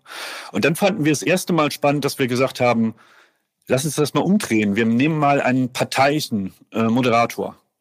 Also einen, der gar nicht gewillt ist, ähm, die, das Ganze neutral anzugehen. Und das war dann irgendwas, was wir dann auch viel mehr in unsere Welt lenken konnten, so was wir mit Florida TV machen oder auch mit Joko und Klaas, wo man im Grunde durch die, die andere Haltung vom Host ähm, was schafft, was, wo dann so ein bisschen eine kreative Welt aufgeht. Weil man sich dann plötzlich Elemente erlauben kann, wie der Moderator, hm, kommt er vielleicht rein wie im Wrestling? Also kann man das fast wie ein Boxkampf betrachten. Was brauchst da irgendwie, damit es äh, so der, die, die Kandidaten gegen den Host, also der Host will mit aller Macht verhindern, dass die Kandidaten dieses Quiz schaffen. Das waren so die ersten äh, Sprünge und trotzdem hat man noch nicht so den Durchbruch gehabt. Und dann ähm, bin ich heim, abends heimgefahren und dann hat mich Joko auf dem Handy angerufen und ich, und dann haben wir uns unser Leid geklagt und dass das irgendwie, dass man das irgendwie nicht hinkriegt und irgendwas fehlt da noch. Und dann war tatsächlich Joko, der meinte so, äh, was ist denn, wenn die die Show gewinnen? Und das, da, ja, da haben wir dann erstmal so drüber gelacht und dann ist aber ganz schnell klar geworden, wir wissen noch nicht, wie man das hinkriegt und wie man das irgendwie dann umsetzen kann, aber das ist der entscheidende Moment, wo, wir, wo es dann Spaß macht, drüber nachzudenken. Und das war wirklich, ich weiß noch genau, während ich quasi das Auto abgeschlossen habe, hat er das gesagt. Da haben wir erstmal laut gelacht, haben gesagt, da warten wir jetzt mal, da schlafen wir mal eine Nacht drüber. Da haben wir eine Nacht drüber geschlafen und da war die Idee trotzdem noch spannend. Und ähm, das war im Grunde das, was uns da gefehlt hat. Und ich freue mich wahnsinnig, dass so die Zuschauer anscheinend äh, auch Spaß daran haben, ähm, ein Quiz zu sehen, bei dem es wirklich, und da sind wir fast, fast bei It Follows, weil wir, weil wir äh, ähnlicherweise auch eine völlig hanebüchene Behauptung aufstellen. Der Mann verliert seinen Job, wenn jemand dieses Quiz gewinnt. Es gibt keine Millionen zu gewinnen, es gibt keine Waschmaschinen zu gewinnen, kein Preisgeld. Warum sollte man denen überhaupt zuschauen, ähm, wie sie sich da anstrengen? Oder warum sollte man äh, für jemanden sein oder gegen jemanden sein, der da mitquizt, wenn es um eigentlich nichts geht, außer eine Behauptung?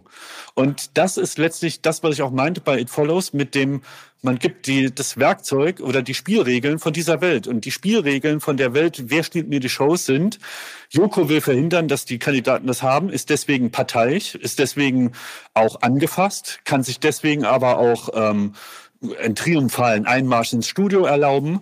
Genauso, wenn er diese äh, die Show verliert, verliert er die Show, wird zum äh, Kandidaten plötzlich und der der Kandidat, der jetzt die Show moderiert, kann die zu in seinem Sinne umformen und sich plötzlich auch wie beim Wrestling einen Einlauf ähm, äh, gönnen und irgendwie ins Studio reinmarschieren, als ging es zum großen Boxkampf. Und das sind, aber das funktioniert auch nur, weil wir, weil die Spielregeln aufgestellt wurden, bei uns ist das Wichtigste, dass Joko seine Show behalten will. Und wenn das akzeptiert ist vom Zuschauer, dann macht es wahnsinnig Spaß und dann ist es auch scheißegal, ob es da fünf Millionen zu gewinnen gibt oder nur nach diesen Regeln, Regeln gespielt wird. Und das war, äh, ja, das war schön zu sehen, dass das irgendwie funktioniert hat. Ja, das ist großartig. Aber wie gesagt, da kommen wir zum Anfangspunkt wieder zurück. Das ist eine großartige Idee und ihr habt nichts kopiert, sondern ihr habt ein Genre umgedreht. Und das ist ja, glaube ich, das, was ihr seit Jahren schafft und was ich bewundere. Und ähm, ich freue mich einfach an der Stelle, dass ihr da einen weiteren Hit gelandet habt. Und ich freue mich auch für Joko, dass er da etwas gefunden hat, womit er sich pudelwohl fühlt. Das ist wirklich ja. bewundernswert. Ja, vielen Dank. Mein lieber Thomas, morgen ist ja Heiligabend. Mhm. Äh, Weihnachten eine besinnliche Zeit. Kannst du ohne jetzt zu privat zu werden, wenn du möchtest, wenn du nicht möchtest, wie verbringst du diese Weihnachtszeit? Ist das etwas Wichtiges für dich auch? Weil das war ja auch ein rasantes Jahr in jeglicher Hinsicht. Das war ja in der Tat ein rasantes Jahr. Ähm, das ist im Endeffekt, äh, ohne dass man jetzt also unabhängig von dem, was auf der Welt gerade los ist, nämlich natürlich die, äh, die, die Pandemie und all dem, äh, sagen wir mal, äh, Leid, das da zugefügt wird oder ich glaube so im Best Case, das, was wir kriegen, das sind dann Einschränkungen wie, ja Gott, was ein Luxus, dass, dass man auf Zuschauer verzichten muss in der Show oder dass es halt schwer gemacht wird, für Duell um die Welt zu drehen. Aber das ist ja ein wahnsinniger Luxus, der uns da gegönnt ist. Ähm, und ich glaube, das, das stand da unter dem Zeichen und trotzdem war es ein Jahr, das es äh, wirklich sehr gut mit uns gemeint hat, wenn man jetzt mal auf unser Berufsleben äh, zurückgeht, dass wir konnten viele Sachen umsetzen, die wir uns vorgenommen haben. Wir konnten Sachen ausprobieren, die wir uns vorgenommen haben. Ähm, und die Zuschauer sind da auch mitgegangen und haben irgendwie auch Spaß daran gehabt an den Sachen. Und da bin ich sehr dankbar. Und ähm, jetzt kurz vor Weihnachten das ist für mich immer so ein paar Phasen, die ich dadurch lebe. Und ich bin im Moment in Phase 1, nämlich das ist heute ähm, mein wirklich der erste Tag äh, Urlaub, den ich hier mit habe. Und ich bin noch so, das kennst du vielleicht auch, also man macht im Grunde nichts, ähm, man liegt auf der Couch und denkt trotzdem, man ist gestresst. Und so geht's mir gerade. Und irgendwie war das trotzdem so anstrengend, das Jahr, dass ich mich so gefühlt so über die Ziellinie irgendwie so drüber ge, ich so drüber gekrochen bin und wirklich jetzt auch mal Urlaub brauche.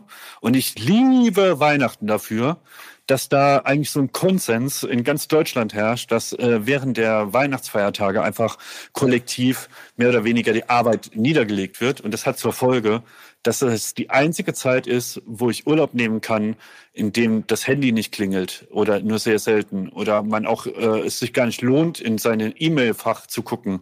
Ähm, man nicht befürchten muss, ähm, was passiert, wenn man jetzt gerade nicht da ist, weil man sich ja gerne immer ein bisschen zu ernst nimmt und ähm, irgendwie kann man sich dem nicht entwehren, dass man denkt, man ist ganz, ganz wichtig auf der Arbeit. Und wenn man weg ist, oh je, was passiert da? All diese ja. Angst muss man nicht haben, wenn man im Weihnachtsurlaub ist, weil jeder Urlaub macht. Und das genieße ich so wahnsinnig, dass ich da wirklich runterkomme. Ähm, Wahrscheinlich gucke ich noch mal Magnolia oder mein persönlicher Weihnachtsfilm ist Casino. Ich weiß nicht, das ist jetzt auch sehr schräg, aber Casino ist für mich mein Weihnachtsfilm. Ja, warum? Weil du ihn da zum ersten Mal gesehen hast oder weil der einfach. Nee, kann, ich, ja, was ich, strahlt da für dich aus? Ich glaube, der strahlt, also Gott, das ist jetzt, weiß Gott, keine Weihnachtsbotschaft, die, die da ausstrahlt. Ne? Also das ist kein Kevin allein zu Hause. Ähm, aber ähm, durch die, die, das Epos, dieses dreieinhalb Stunden, ähm, teilweise in diesem in diese Welt eintauchen und irgendwie das ist sowas, was man das macht man nicht irgendwie an einem Dienstagabend. Und da braucht man irgendwie die Ruhe dafür. Und das und dann ist das auch ein Film, den ich ungelogen bestimmt 30 Mal gesehen habe und auch mehr oder weniger mitsprechen kann. Ähm, und der aber trotzdem, das ist auch ein Film, der wird niemals altern. Den kannst du in 200 ja. Jahren noch gucken und der wird noch so aktuell wirken wie jetzt auch. Der hat kein bisschen, es gibt Filme, die altern schlecht. Der altert hervorragend. Der ist wirklich kein, keine Minute gealtert. Und ähm, der hat für mich so ein, durch diesen Glanz, durch dieses, durch diesen, ähm, ja, durch dieses übertriebene, die, die, diese, diesen Glanz der Epoche aus den 70ern, die, dieses Las Vegas, dieses äh, ja, Epochale, das hat für mich irgendwie so was Weihnachtliches. Ich kann es auch nicht beschreiben. Das ist fast wie, wenn Kevin allein äh, in New York äh, vor, dem, äh, vor dem Weihnachtsbaum steht. So geht's mir, wenn äh, die Lampen äh, auf dem Strip angehen in Casino. Und Robert De Niro in seinem hellblauen Anzug mit der viel zu großen Sonnenbrille, äh, so Zigarre rauchend oder Zigarillo rauchend, irgendwie äh, denkt, wie er die nächsten 24 Stunden überleben kann. Aber ich finde, du triffst da den Nagel auf den Kopf, weil es geht ja im Prinzip, also wenn man das jetzt mal größer fasst, ne? Also, weil ich sehe es genauso, diese Weihnachtszeit ist wirklich auch in unserem Job die einzige Zeit, wo alles so still steht, mhm. ne? wo jeder sich die Zeit auch rausnimmt, sich auf Familie, Freunde und auf sich selber zu konzentrieren. Und ich finde, da kann man solche Filme auch in einer anderen Art und Weise genießen.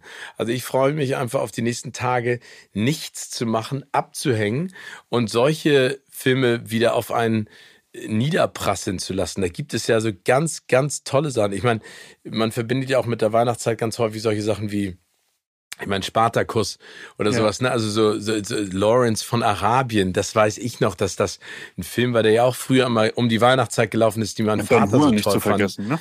Ja, Ben Hur, aber auch die alten ähm, Musketiere-Filme, die ja. ich ja auch immer noch total schätze und sehr, sehr liebe. Insofern kann ich das nachvollziehen. Das ist jetzt vielleicht vom Thema her nicht weihnachtlich, nee. aber vom Ambiente her und von der Stimmung, in der man sich befindet, total. Ja. Also das ist auch, äh, auch wieder ein geiler Film, ne? Also Ach, vor allen Dingen eine der die, die Kombination, Filme, die ich kenne. Also ja, und, und ich finde auch einer, einer der besten fast von Scorsese, ne? Ja. weil der sozusagen nach seinen älteren Werken da gezeigt hat, was noch in ihm steckt. Ne? Da kommen wir dann wieder zu dem äh, jetzt so viel gelobten, von mir leider äh, auch nicht äh, äh, sehr geschätzten äh, Film The Irishman, der dann herausgekommen war, ja, ja. Äh, wo, wo, wo einfach dann wieder alles zu viel war und auch aus der aus den Augen verloren wurde, was eigentlich die, sowas wie Casino groß gemacht hat. Ne? Auch wenn Joe Pesci und De Niro auch da wieder mitspielen, aber das war wie keine Ahnung, es war zu viel, auch zu lang, viel ich, zu lang. Also guck mal, auch äh, Casino, ich glaube, der geht 180 Minuten. Ja, genau. Nee, ja, ja, genau. Ich ja, weiß, äh, genau. Irishman hat mich auch ähm, in Teilen dann doch sehr gelangweilt. Ähm, ich, war, ich kann jetzt gar nicht beim Irishman, den habe ich jetzt nicht so drauf, dass ich äh, jetzt genau sagen könnte, was es war. Es war dann irgendwie vielleicht ja einfach sich ein paar zu viele Freiheiten, was auch die Erzähllänge angeht, äh, genommen. Und ich finde Casino finde ich auch sogar besser als Goodfellas, auch wenn das irgendwie schwer aufzuwiegen ist, weil beides absolute nee. Meisterwerke sind, aber ähm, die Tatsache, dass. Ja, aber ich finde, Casino hat ein Ziel, ne? Ja. Irishman exakt. hatte kein Ziel. Ja. Ja. Ja. Und ich glaube, es ist bei mir auch das Casino halt so, ähm, so grausam, so grausam endet und irgendwie so wirklich, ähm, also Aufstieg und Fall der Mafia in Las Vegas, um es mal kurz zu sagen, äh, thematisiert er ja. Und äh, tiefer fallen als in Casino, nämlich als äh, als lebendig begraben in einem Maisfeld liegen, um es mal so zu sagen, ja. ähm, kann man nicht. Und ich glaube, das ist auch genau diese Tragik, ähm, die mir bei Goodfellas da noch ein bisschen fehlt. Bei Goodfellas landet er am Ende im Knast und heute läuft er, glaube ich, auch äh, durch. Äh, ja, heute kann der noch erzählen, wie das damals war. Und bei, äh, bei Casino gibt's keine Absolution. Das ist einfach, ähm, da wird alles, was sich zwei Stunden aufgebaut wurde, zerschreddert und das gleichzeitig aber auch in so einer, in so einer Leichtigkeit, die, die vielleicht auch ein äh, Tarantino mitbringt, der das aber immer zu karikaturhaft macht und irgendwie zu, äh, das ist mir, das ist halt so comichaft und Casino schafft's halt immer, genau dieselben Erzähltechniken zu haben und ganz viel exzessives Voice-Over zu haben.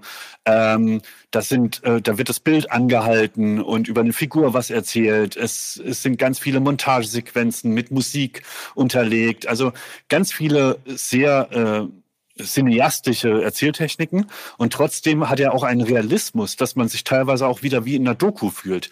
Und er ja. liefert gleichzeitig auch noch so mit, also auch wahnsinnig interessante Fakten, als würdest du dir wirklich einen Dokumentarfilm noch angucken. Und das kombiniert mit der Leichtigkeit von dem von Scorseses Inszenierung, ähm, das ist äh, also unübertroffen. Und das wusste ich, ich eigentlich auch. auch. schon als Irishman angeschaltet habe, äh, dass, äh, dass da er das nicht schafft. Ne? Wird. Ja. ja, ja, falscher Film zur falschen Zeit. Aber wie gesagt, man muss ja auch manchmal zwischendurch versuchen, ähm, dass weitergeht. Und das ist ja auch das, was man an Scorsese und den anderen schätzt, dass sie eigentlich immer weitermachen und dass dann, also bei denen mehr Treffer ja auch landen als nicht. Ja. Ja. Mein lieber Thomas, ich würde gerne zum Ende unseres wunderschönen traditionellen Gesprächs noch einmal kurz mit dir eine kleine Fragerunde machen. Oh ja. Ich, das heißt, ich stelle dir eine Frage, gebe dir drei mögliche Antworten und du sagst mir dann, welche du wählst und warum. Mhm. Ihr macht eine großartige Florida Weihnachtsfeier. Wer liegt die Musik auf? A. Frank Thonmann, B. Klaas oder C. Du? Ähm, ich garantiert nicht, weil ich bin äh, in dieser Firma mit der Älteste, absurderweise. Und ich habe da nichts mehr zu, äh, zu, suchen. Klaas ist, ich muss leider die, die Antwort ein bisschen au, äh, ausführen. Ähm, Klaas ist sehr gefürchtet dafür, dass er irgendwann ans DJ-Pult geht ähm, das macht er nach ein, zwei, also es gibt so ein, zwei Abende, wo er das macht und sich dann irgendwann hinter das DJ-Pult verzieht. Und dann wird eigentlich entweder äh, Sido aufgelegt oder äh, hier Goldjunge und dann kommt noch Oasis. Und das kann jeder schon so vorhersagen, äh, dass es fast so ein Running Gag geworden ist in der Firma, dass Klaas wieder am DJ-Pult Sido auflegt. Ähm, und Frank Thonmann wurde nie gesehen am DJ-Pult. Es ist immer unser Kollege Benny, der äh, oder Matthias Porep, ja. Die beiden ja. sind äh, verantwortlich für die Musik. Ja, zum Glück, muss man da dazu ehrlich gesagt ja. sagen. Ne? Weil nur Oasis und Sido, so, so sehr ich die Songs auch von den schätze, ist vielleicht ein bisschen anstrengend. Ja, da rümpft die junge Generation, rümpft da mittlerweile auch die Nase. Ne? Zu Recht. Stell dir mal Folgendes vor. Du erarbeitest ein neues Trash-Show-Format, bei dem die Kandidaten zu zwei, zwei Wochen lang auf einer Berghütte ohne Strom und fließendes Wasser auskommen müssen. Als gewissenhafter Showrunner testest du das Konzept natürlich vorher. Wen nimmst du mit? A. Joko, B. Matthias Schweighöfer oder C. Palina? Äh, D. Jakob Lund. Oh! Ja, weil äh, Jakob Lund, das ist nicht sein natürliches Habitat, ähm, in einer Berghütte ohne, äh, ohne Strom und mit kaltem Wasser und so. Und man hätte alles, was man Der badet ja mittlerweile in Honigmilch und Champagner. Absolut, absolut. Und ähm, ja, ich, ich weiß, wir waren ja gemeinsam auch auf Duellreisen. Das ist ein dunkles Kapitel unserer Zusammenarbeit und Freundschaft. Und ähm, ich weiß. Warum? Weil, weil es nicht. Äh, ja, es war nicht so seine äh, Welt. Achso, okay. Ja. Ähm, na, ich, also ich glaube, man würde, wenn man Jakob Lund damit auf diese, auf diese Hütte nimmt, kann man schon sehen, welches Potenzial in dem Setting für eine Trash-TV-Show sitzt. Also wo sich dann Jakob drüber aufregen wird, wird sich Kader Loth auch äh, zu äh, Grün und Blau ärgern. Sehr, ich habe oh, ich hab jetzt ein großartiges Bild im Kopf. Ja. Vielen Dank dafür. Also Jakob Lund. Ja. Für eine neue Folge Das Duell um die Welt dürft ihr euch einen der folgenden Hollywood-Stars aussuchen, der oder die dann zu deinem oder einem Team gehört. Wen wählst du und warum? A. Jodie Foster, B. Adam Sandler oder C. Arnold Schwarzenegger? Ich glaube. Oder hast du ein D für uns? Mm, ein Hollywood-Star.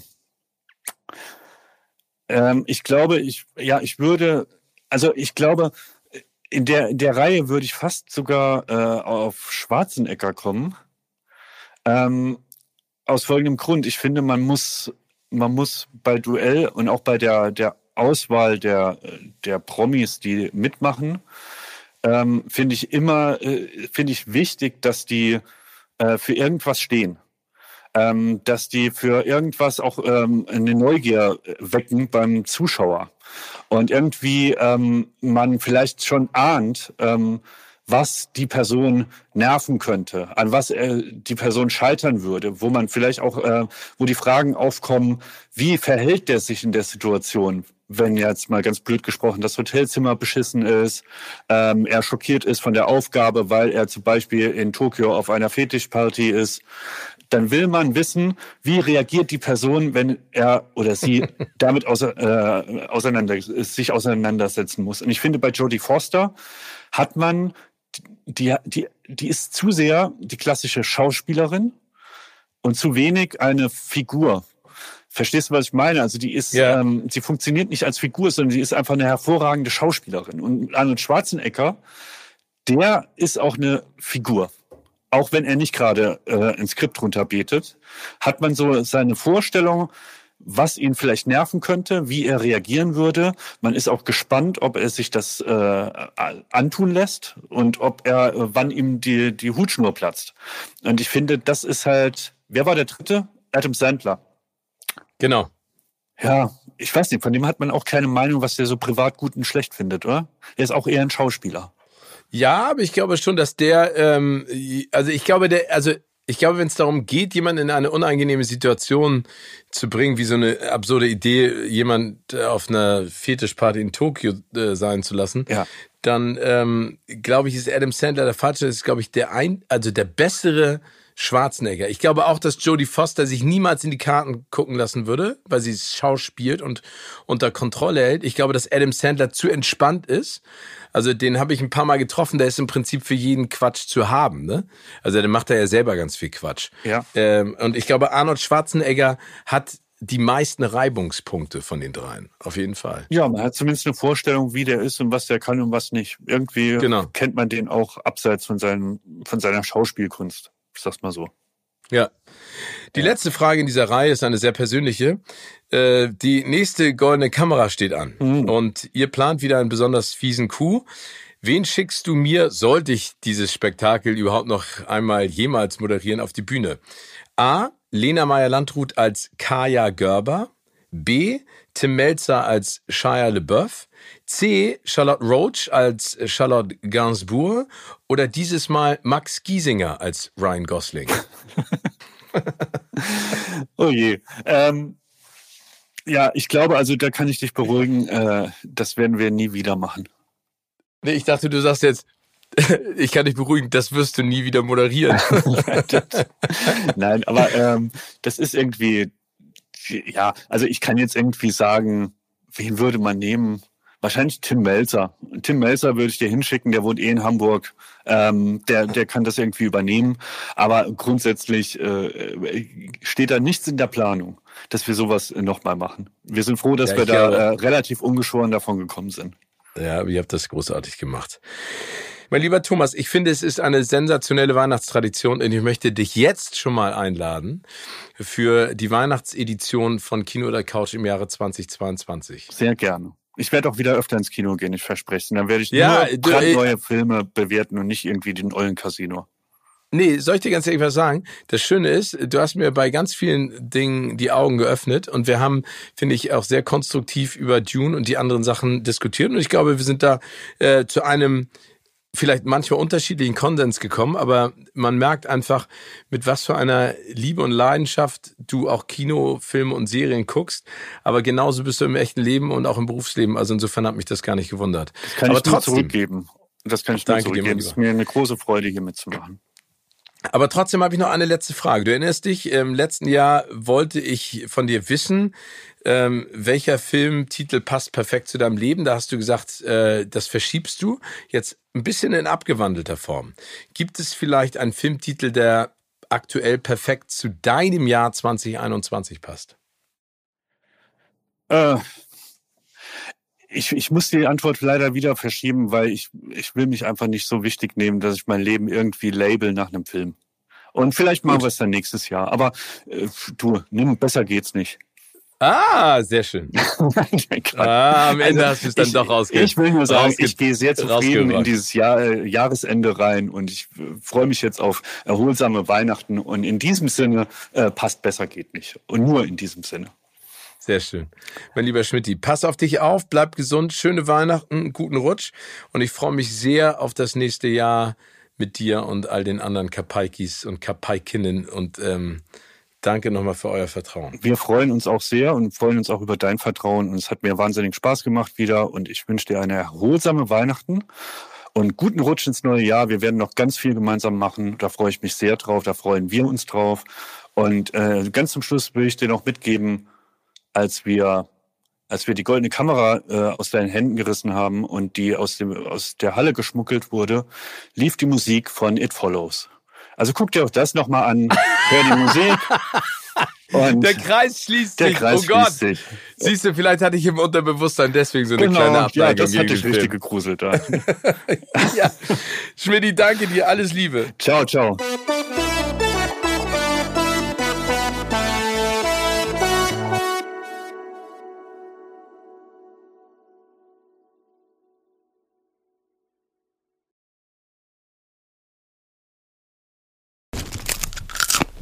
Kino oder Couch wurde euch präsentiert von unserem Kinopartner Sinistar.